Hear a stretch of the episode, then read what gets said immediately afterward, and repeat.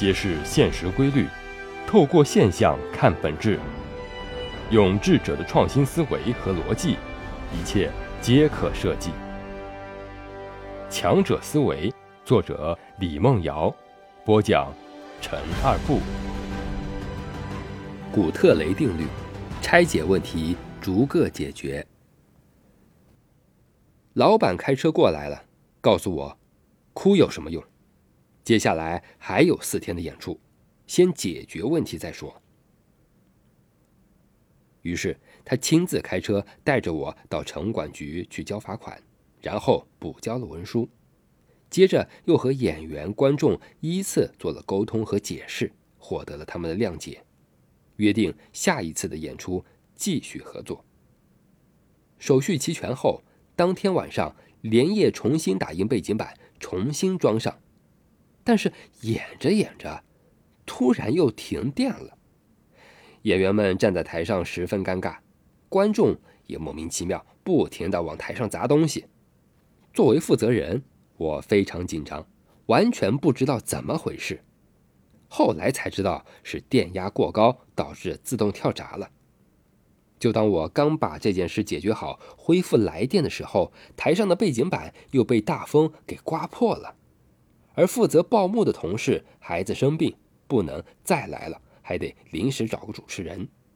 那个时候我刚毕业不久，当时感觉特别痛苦，心想着做一份工作，怎么就这么难呢？一个简简单单的演出，怎么会出现这么多的状况？这么复杂的情况，我要怎么解决呢？当时啊，连辞职的心都有了。于是我真的冲进了老板办公室，交了辞职报告。老板看了一眼，直接扔进了垃圾桶，说：“你辞职之前也得先把这场演出给撑下来。这事儿的确麻烦，但是解决起来也并不难。你先把这些事列在纸上，就我们平常打印用的 A4 纸，一项一项的列出来。”出现哪些问题需要怎么解决？我就当你现在出现的是十个问题，焦灼在一起，就像一个大毛线团。你把十件事列出来，问题列出来，解决办法也列出来，分给你的团队成员。有些你们不能解决的，也可以分给我，大家分头去解决。特殊时期，特殊对待，全员行动起来。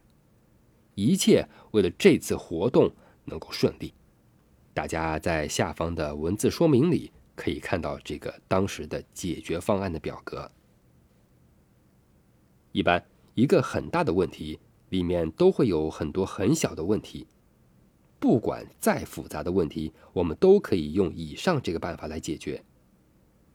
还有一种场景，如果你的能力不够。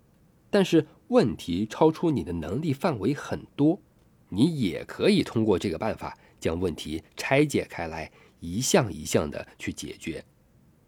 只要你有耐心，花时间解决掉所有的小问题，这个大问题也就解决掉了。就像蚂蚁搬家，有的时候他们会齐心协力的去抬一块食物，有的时候很多蚂蚁还是抬不动的情况下。